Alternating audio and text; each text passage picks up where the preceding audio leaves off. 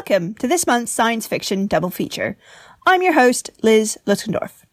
This week, it's all about the North versus the South, with Omar El Akkad and his debut novel, American War. Then we get to find out what it was like for women in the actual American Civil War with historian Elizabeth Leonard.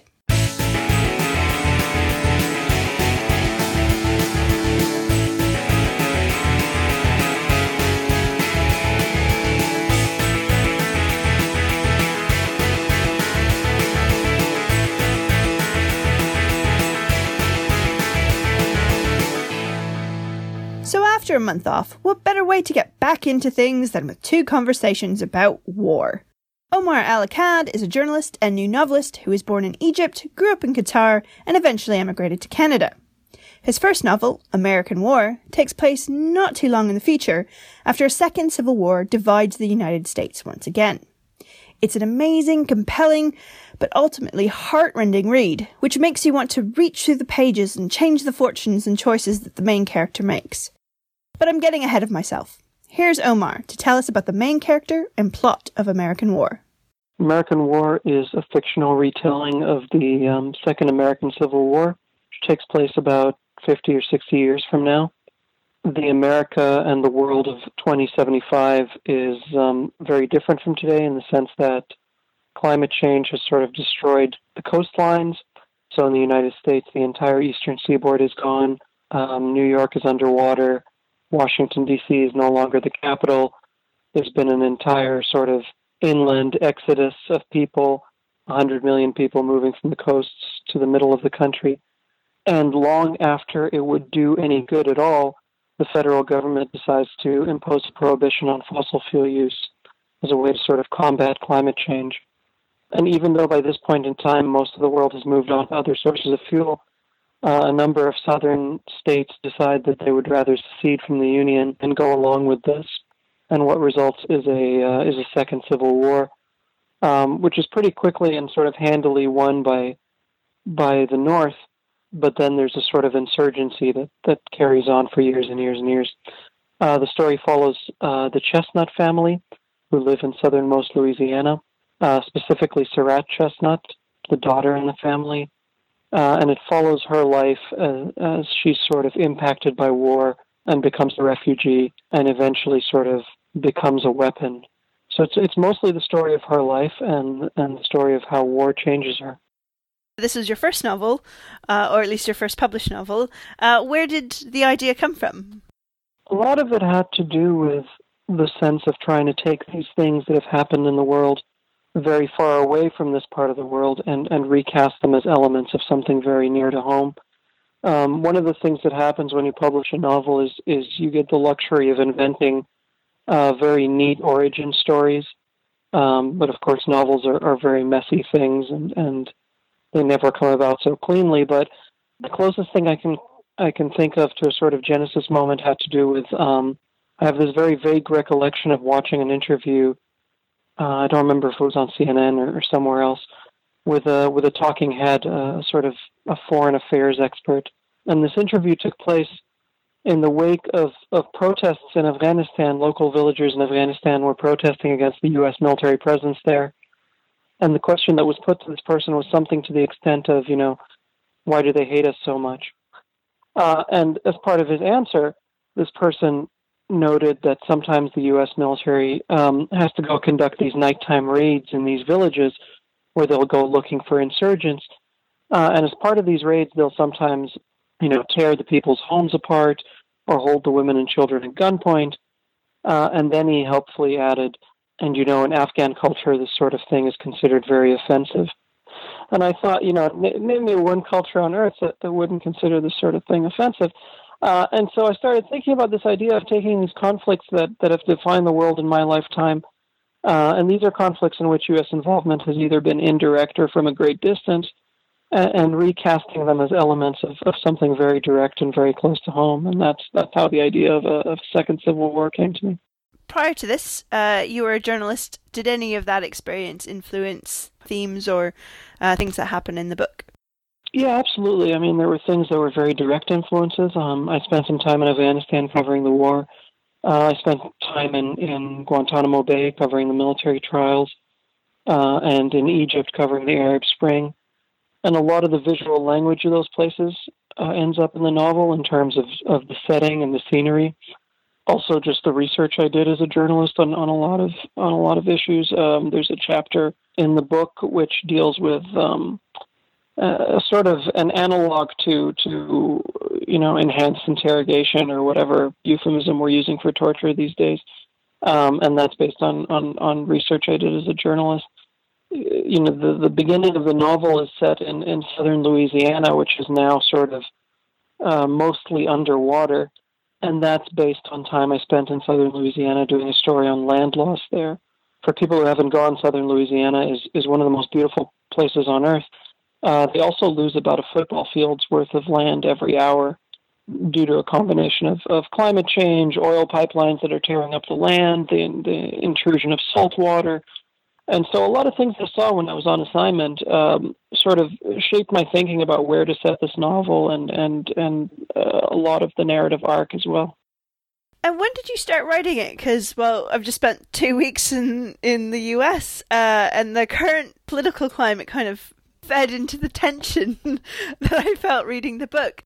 I started writing writing it in the summer of 2014, and I finished the first draft almost exactly a year later, so summer of 2015. There's been lots of rewrites, but nothing, none of the narrative arc has changed. So, so the the actual storyline um, has not changed in the final version from from the version I wrote uh, in 2015. And a, a couple of weeks after I finished the first draft, uh, Donald Trump announced he was he was running for president, uh, and ever since then, you know, I've watched as as this novel is sort of cast in the light of of the surreal experience of living in the United States these days. But I certainly never predicted any of this, and and I never set out trying to write a novel about the future or or try to predict where we are. And if anything, I mean, I don't think I could have gotten a novel published that accurately predicts where we are today. Um, this feels far more surreal than any fiction I've read in a long time. So, no, it was never on the radar when I was writing. There are so many things I enjoyed about the book and then was probably also immediately distressed by. But the one that stuck out for me was the inversion of the aid system. So we're kind of used to seeing tents uh, and aid distribution. Um, and also, it was just the use of things like the Red Crescent rather than the Red Cross. Uh, and I felt it was a really compelling way to world build uh, in a world that you know we already know or really feel uh, comfortable with and understand. Uh, so, how did you go from kind of striking this balance between what we know and this future world? I was listening a while back to um, a lecture series that, that Borges gave in, in Harvard about 50 or 60 years ago, and, and he was talking about the idea that all literature, in the end, is a set of tricks uh, and no matter how, how good you try to be at it or how much you couch it, eventually your tricks get discovered. Um, and I certainly don't belong to the ranks of anybody who was talking about that day. But but the central trick of the book is turnabout. You know, um, it wasn't it wasn't particularly difficult to take these things that have happened to people who are very far away and people who don't have much of a voice, and then sort of recast them as happening to people who have perhaps the loudest voice in the world. So, for example, there's a character in the book, a guy named Yusuf, who um, is a saboteur. He belongs to the rising empire in the Middle East, and he's interested in prolonging the, the American sort of misery in the Civil War. That's basically just taking U.S. involvement in, in the Soviet invasion of Afghanistan and recasting it as something that was happening to America as opposed to happening by America and and the same was true with the idea of what would happen if it was this part of the world that was in distress. You know, one of the things that happens in the book is that these, you know, the, the newly dominant empires are constantly sending aid to the United States because the United States is now sort of in decline. But two things are happening. One is that they're sending a lot of aid that's completely useless. They keep sending blankets um, to the south where it's you know 50 degrees and and nobody has any use for blankets at all. Uh, and the other thing is that they're getting things in return. You know, they're getting um, cheap electronics from from all of the electronics factories that have now popped up everywhere. They're getting um, clothes from the sweatshops that have popped up everywhere. And so, you know, as much as I'd like to take credit for for building this really creative and original world, essentially all I did was was take things that are happening and and and recast them so that they were happening to different people. Following Sarat's story was kind of immensely heart wrenching, uh, as you can see what's happening, kind of understand the the impact of the war. Uh, she does really reprehensible things, and so I really enjoyed the moral complexity and equally distressed by it. Did you always want to have such a challenging lead character to uh, wrap the narrative around? Yeah, I, I get asked every once in a while whether I want people to, to sympathize with her. And the answer is no, I, I don't. By the end of the book, I don't want people to sympathize with her. I don't want them to apologize for her. I don't, I don't even really want them to like her. All I wanted was for them to understand how she got to the place where she ends up. And that was always the sort of central drive in, in writing the book, was to create this character who at the beginning of the book is, is this endlessly curious, trusting, um, loving human being and to show how these things that are done to her, you know, the injustices of war, the, the, the sort of injustices of living as uh, without agency, how they transform her and how they transform her into somebody who, had, by the end of the book, is fundamentally evil. That to me is the central arc of the book. That's that's the reason I started writing the book. I didn't want a character people could sympathize with. I just wanted to show the work of, of that transition and that radicalization of how somebody can become this way. Uh, so to me, more than anything, it's it's you know the story is Sarat's story. Uh, the one thing that I noticed is, you know, in the current climate, we have like huge waves of evangelicalism, and religion is sort of missing from it. Did you just not want it to kind of complicate the narrative? Yeah, I, I get asked about things like that a lot because, in a, in a sense, religion is not a huge aspect of, of what happens in the book and neither is Sarat's race, and neither is Sarat's sexuality, which are sort of presented but not, you know, I, I don't spend time dealing with directly, and, and part of that has to do with with the idea that everything in the book, in one form or another, lives as a kind of analogy, and so I didn't want to write a book about religious extremism, and that's that's part of the reason why why the religious aspect is not sort of front and center in the book and a big part of that has to do with the idea of the sense that religion is the driving force for someone to become this kind of extremist, which I don't I don't fully believe in. You know, I come from a part of the world. I was born in the Middle East, and I, I lived I lived the first 16 years of my life in the Middle East. And I come from a part of the world that is increasingly falling prey to, to religious extremism. And so it's easy to look at that part of the world and say, well, clearly this is a religious issue. But those things correlate to poverty and they correlate to a lack of economic opportunity, and they correlate to a whole host of things that are very easy to dismiss if you then say, well, this is plainly a religious issue. And so, what I wanted to get at was the core of how somebody becomes extremist in their ideology rather than write a book about religious extremism. Um, I know that's a sort of unsatisfactory answer for why that why that aspect doesn't doesn't live in the book, but it, but for me, it had to do with tr- trying to talk about something that I think uh, is very easily overshadowed by just saying, "Well, this is a religion issue." I picked up your novel as it had already been on the so many must-read lists of 2017. Is it intimidating to have such buzz around your first novel? Oh, absolutely. So when I was writing this book, I, I didn't have an agent and I didn't have a publisher and I didn't have any expectation that, that the book would ever see the light of day. I was writing it in my spare time while I was working as a journalist.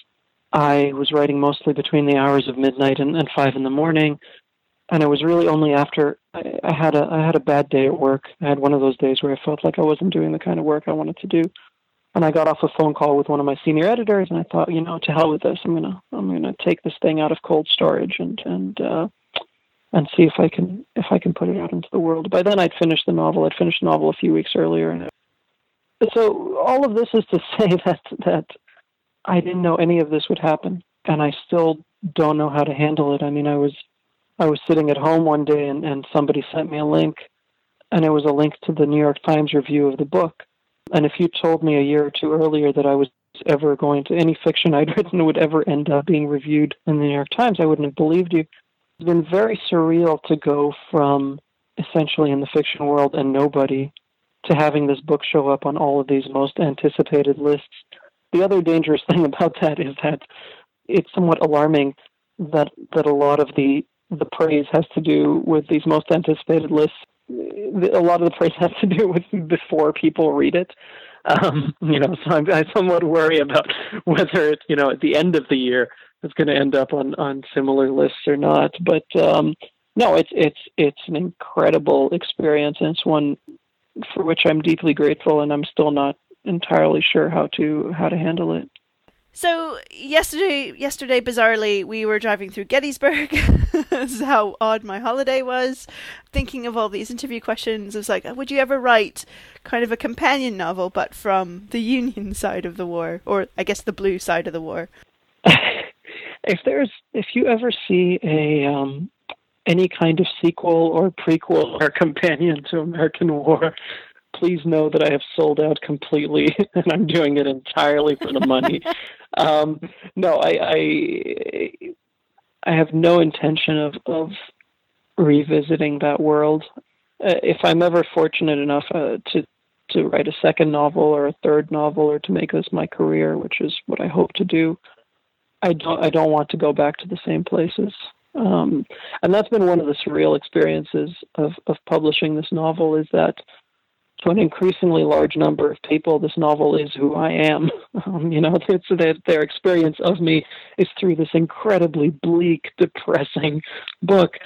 You know, I've, I've, for better or worse, I've, I've said what I, what I wanted to say in that book, uh, and I've made the argument I want to make. And so beyond that, you know, obviously when these things happen, you know, there's talk of, of selling movie rights or selling TV rights and that sort of thing. And, it, one day it might end up in a different medium, um, but that'll be somebody else's art, and that'll be theirs to make of it what they will. My intention is is to never to go back to that world or or any other world that I that I create in fiction. Once it's done, it's out there and it's done. And uh, a question I always ask, because uh, it's always interesting to hear what other people are reading uh, Are you a sci fi fan? Uh, are you reading any science fiction, or would you recommend any particular sci fi books that you have enjoyed in the past? You know, strangely enough, I recently discovered that I live in a part of the world where there's a lot of sci fi and fantasy authors. I don't know what draws these folks to the woods of Oregon, but it's, it's strange how many people are, how many authors populate Oregon um, who, who, work in that genre. Uh, I recently finished the Book of Joan by uh, Lidia Yuknavitch, who's one of my favorite authors. I mean, just across the board, she's an amazing essayist. She wrote an essay called Woven. That's one of my favorite essay in any genre.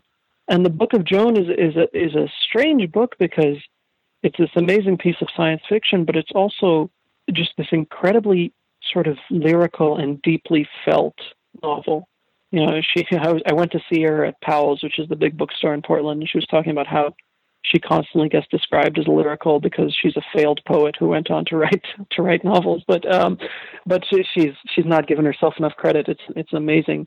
Beyond that, I I I read Borne by Jeff VanderMeer, which is also another excellent book. He was also in town recently.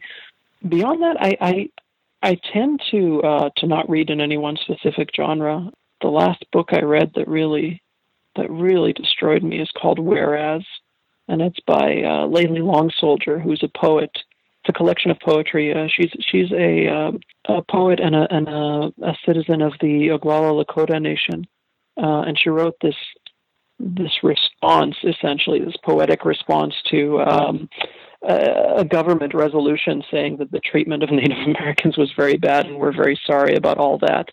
And it's this incredibly creative, fierce powerful work that got very little attention, and it and it shouldn't have. It should have gotten a lot more than it did.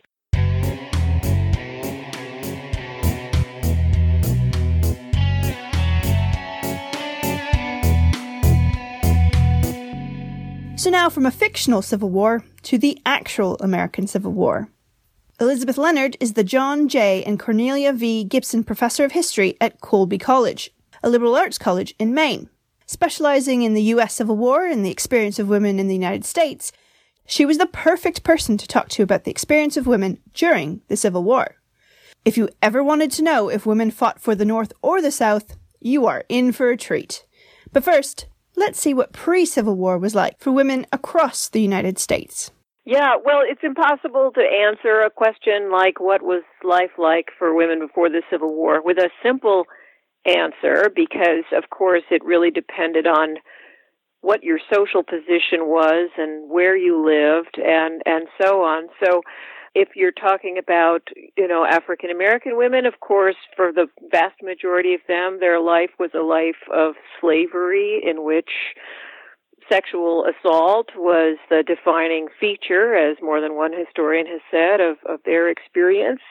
If you're talking about plantation mistresses who weren't very numerous, but certainly were part of a very powerful social structure in, in the South, then their lives were rather calm and uh, pristine and very much supported by the slaves that did all of the labor uh, on their land and in their homes, although they did complain bitterly about how dreadful their lives were having to manage these uncouth people who didn't, you know, understand how to be human. Uh, if you were a middle class woman in Boston, you or in New York, you might have been busily gathering your patterns from Godey's Lady's Book and, you know, having lovely clothes made for yourself while also maybe occasionally going out to a women's rights convention and starting to think about maybe changing divorce and property laws so that things your life would be better. You know if you were a working class uh, woman in uh, a northern city you probably were working in a factory or doing piecework uh, you know in the garment industry by candlelight and you know could be recognized on the street because you were hunched over and from many many hours of working in the dark on your sewing. I mean it just obviously depended greatly on on who you were. I'm doing a phd in kind of 19th 20th century british history. And in this is yeah about the same time where they're talking about kind of liberal, liberalization of divorce law the married women's property act happened and things like that. So i guess that the relation to common law meant that a lot of the same issues were prevalent in the states that they wanted to change? Right, absolutely. I mean, that's the place where women's rights activism began. And I think it's interesting when I teach my women's history classes, of course, you know, the first thing students, or sometimes the only thing students know about women's activism in the past is about the suffrage movement and I have to tell them that was sort of the least of their concerns you know when when women's rights first started. I mean for some people like Elizabeth Cady Stanton in the 1840s that was a she was already thinking about the need for women to have the right to vote but a lot of women were just thinking about divorce and property law you know and but of course understanding that suffrage was tied to independence and having your own property and the freedom to, you know, uh, be an independent person and, and so on. But they wanted to start at the bottom, which was really being able to get out of abusive relationships and being able to have possession of their own property and, and so on. So very similar kinds of things. And that's where the laws begin to change, of course. The suffrage comes much later than property law changes obviously probably not in the south to a great deal but in the north did women uh, did white women and black women see any common cause in any of these or were they kind of distinct uh, spheres of activism? Certainly southern women southern white women were very uninterested in in um, i guess a lot of women's rights activism up until the early 20th century including on suffrage. Uh, they were before the war they were you know either living in grinding poverty in rural areas and you know busily trying to just feed their families or they were wealthy women who benefited so much from patriarchy and slavery that they you know suffrage didn't seem like or even women's property rights didn't seem very meaningful uh, to them. In the north and, and most black women of course were slaves and very few lived in the north until the 19, 1910s so you're mostly talking about um, Southern women when you're talking about black women, although there were free black women in the North and in some numbers, and they, to some extent, were, um, I guess, after the Civil War, interested in in property law and and suffrage. But for them also, the issues of racism and lynching and you know sheer survival were much more significant. There was some you know, concern about suffrage, especially again as you get into the 20th century, but but really not so much in the late 19th century. They're they're even they're much more concerned about racial uplift and economics and, and things like that as a race as opposed to anything having to do with just women. Right? They want they want their men actually in many cases both freed black women from the south and northern women who had been free all their lives are just thinking much more in a much more focused way about their men being treated like men. They want their men to have the opportunity to be patriarchs, which is kind of ironic, you know. And they want the privilege to stay home and be domestic. as opposed to being able to go out, you know. So I often tell my students when we talk even about liberation, you have to think how much it, it means something so different to different groups of women over time. And well, you know, you get to a point where middle class and elite women are saying, I want to get out in the workforce. They're going to do that on the backs of other women who are going to say, what I'd really like to do is be able to stay home with my children and not be in grinding poverty cleaning your toilet leading up to the Civil War, there's lots of rhetoric by, you know, the politicians, especially in the South.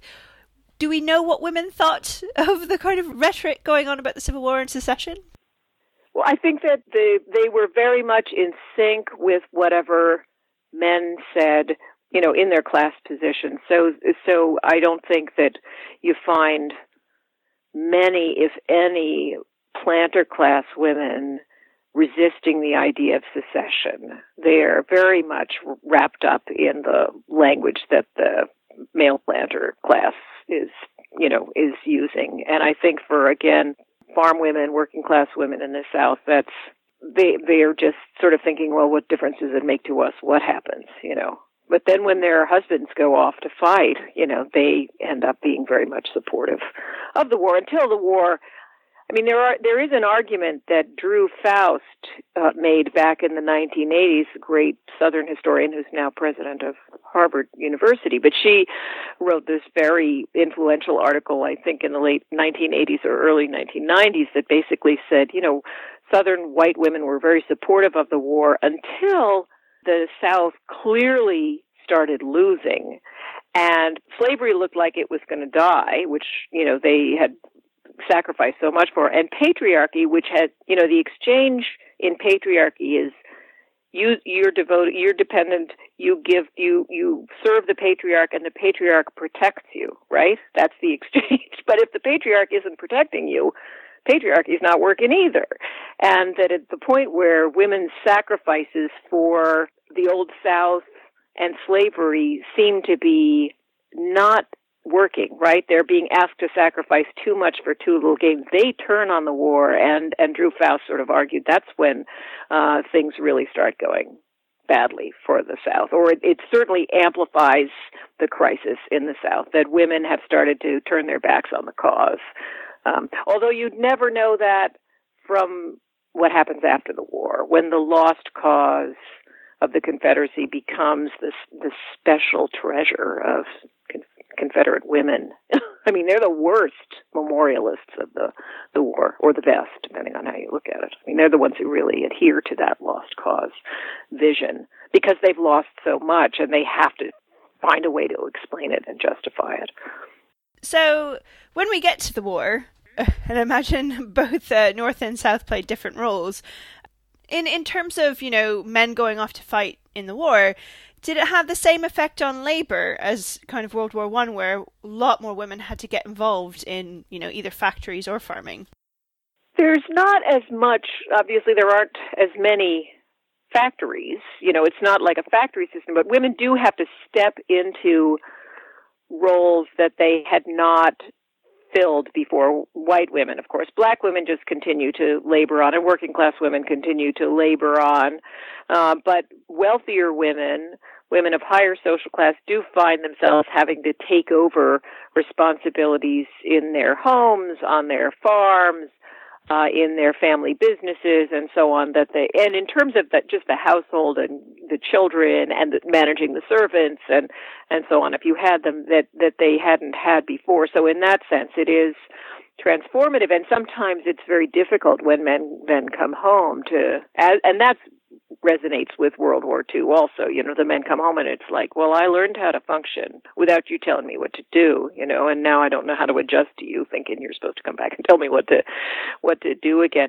One not exactly industry, but area of work where we do in the North see women um, getting involved where they weren't before is in a lot of clerical work. And particularly, there's a whole expansion of the federal government under Abraham Lincoln, and there's a lot of clerical jobs, particularly in the telegraph office. Uh, I know that's one place where women start working where they hadn't been before, and that's probably the predecessor of women being telephone operators. You know, later on, they start as telegraphers and then they become telephone operators later on. So, um, after the war, women in the South find that they go a lot more into school teaching when they have to start supporting their families because so many men in the South were were killed. Uh, but not so much during the war. They do go into things like nursing, of course, and other kinds of war-related activities. You mentioned nurses, but uh, with the war being fought across many areas, uh, did they did they form any kind of other logistical support, or did they have any other functions in the army or anything like that either? Um, certainly, they did. I mean, there nurses was a, a huge category, and some women were involved in nursing through these official channels like the sanitary commissions and um, Others just sort of, well, most of the war was fought in the South, so they just, wherever the war came, they, you know, rolled up their sleeves and provided nursing service and they followed the hospitals, or they went to the hospitals that were built over the course of the war and did that. So that thousands and thousands and thousands of women were involved in nursing both in the North and South, but they also got, in both the North and the South, very much involved in, in what in the North was called ladies' aid, which was sort of material support for the soldiers, providing the, because of course we had no standing army to speak of at the time the war began. At the time the war began, there were 16,000 soldiers in the United States Army.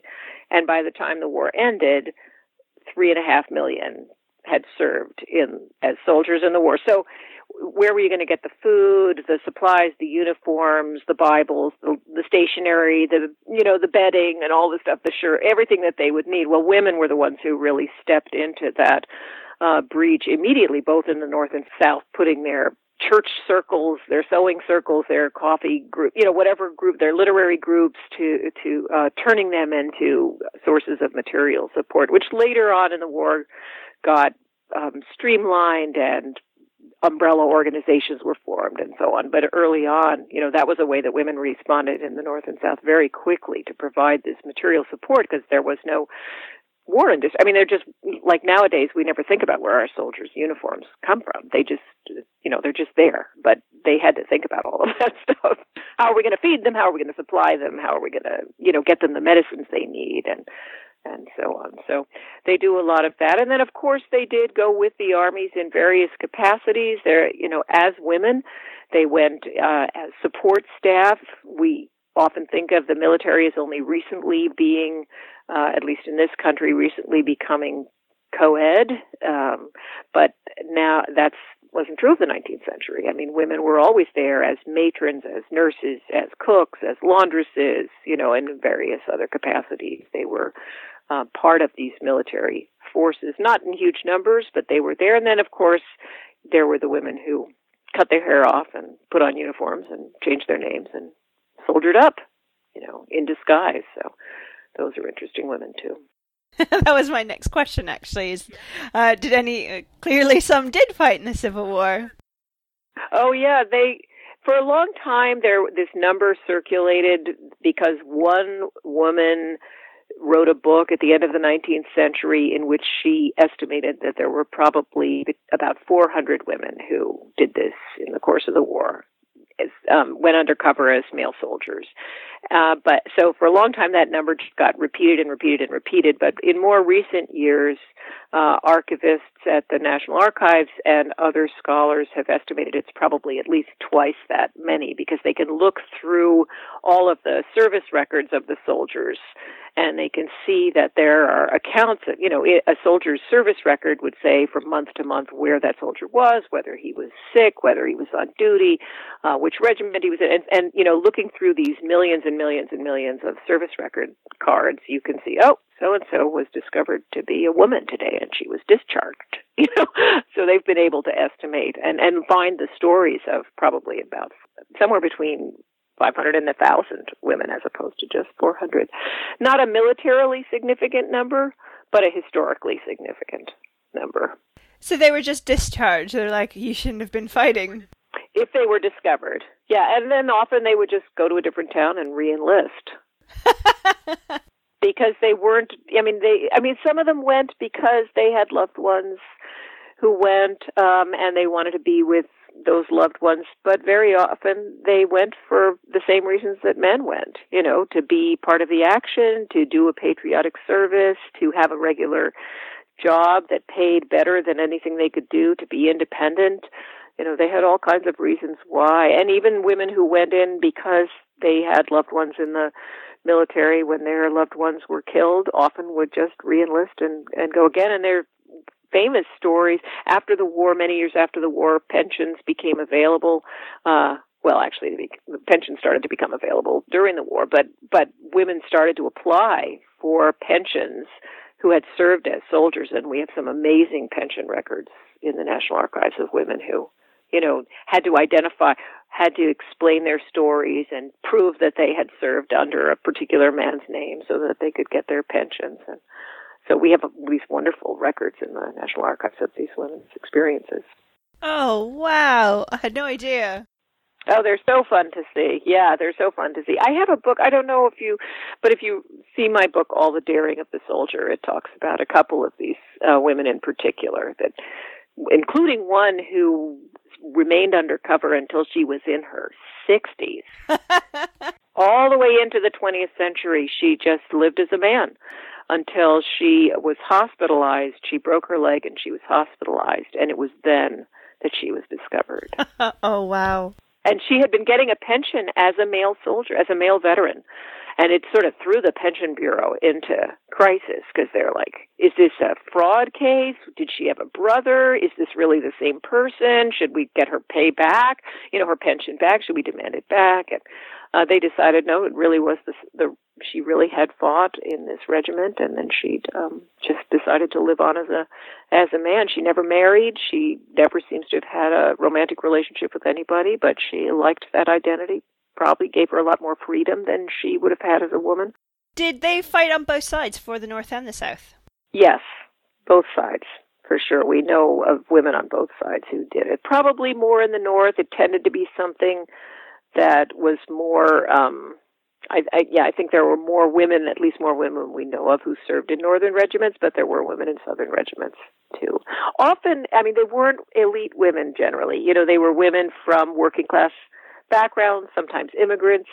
One of the best known, uh, well, the, the woman I just mentioned, I believe her, she was an Irish immigrant. Uh, another woman that we know a lot about was from from Canada and they were just you know farm women who were already strong and fit and used to being outside and um you know wouldn't that transition wouldn't be hard where it might have been harder for someone who'd spent all her life as a you know middle class wife in boston for people i imagine this is probably more in the south um and especially areas that kind of were overrun by battles or anything how disruptive was that did they have to leave and then come back Oh, often, yes. I mean, there was a lot, there was huge refugee crisis for um white women who and and some who just you know if they had slaves they might just abandon their slaves if they saw the union army coming but there were a lot of people who had to you know felt they had to move out of the way was very destructive of course. I mean the destructive path of the union army was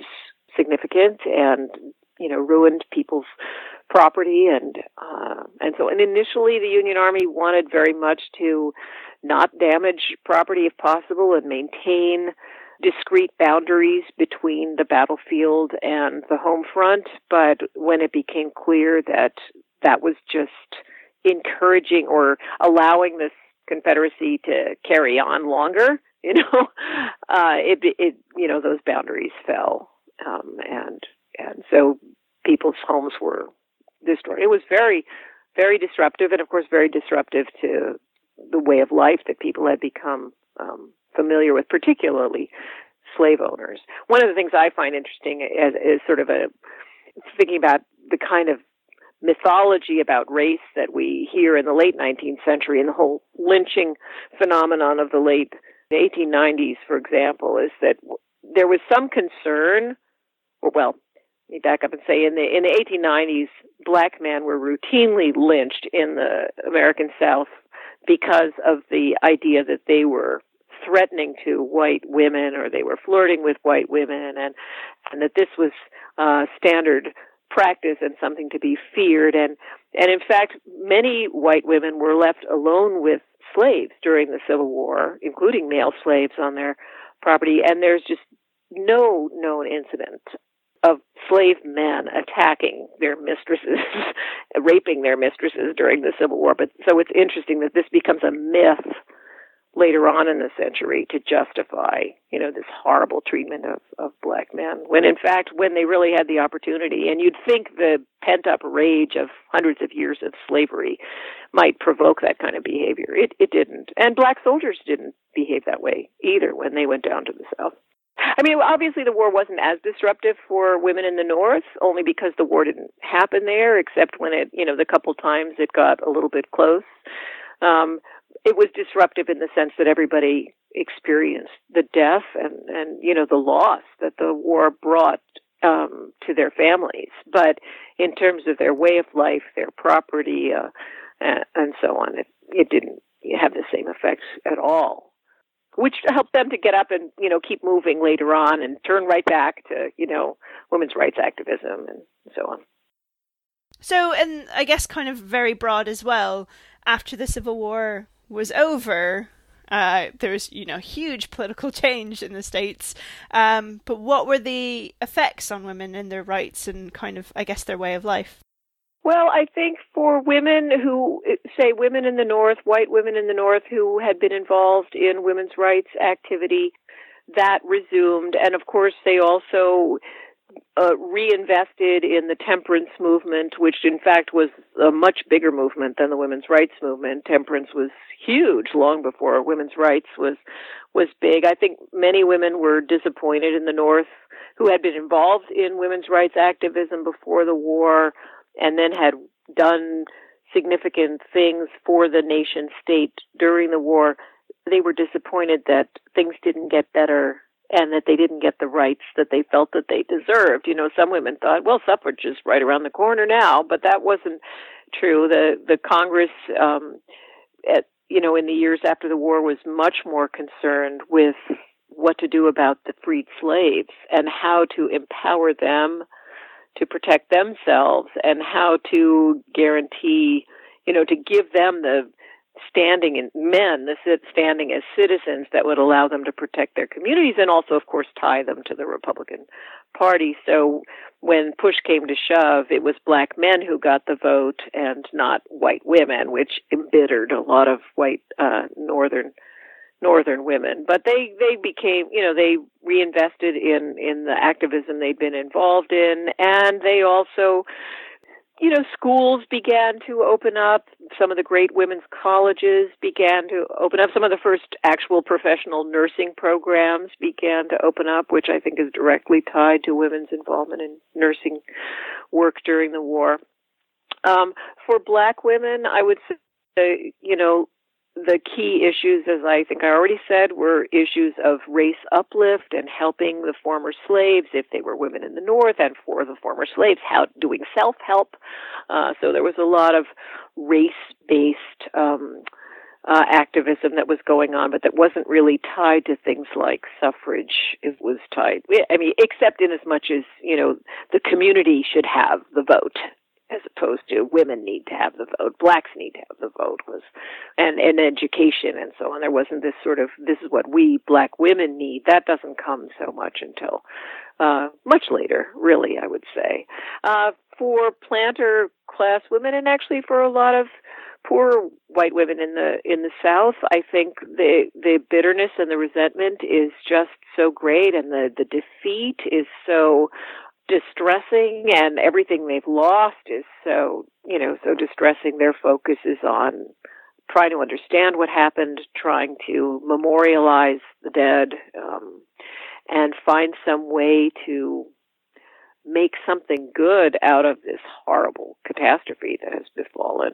the south and the failure you know to become independent and to to win this war.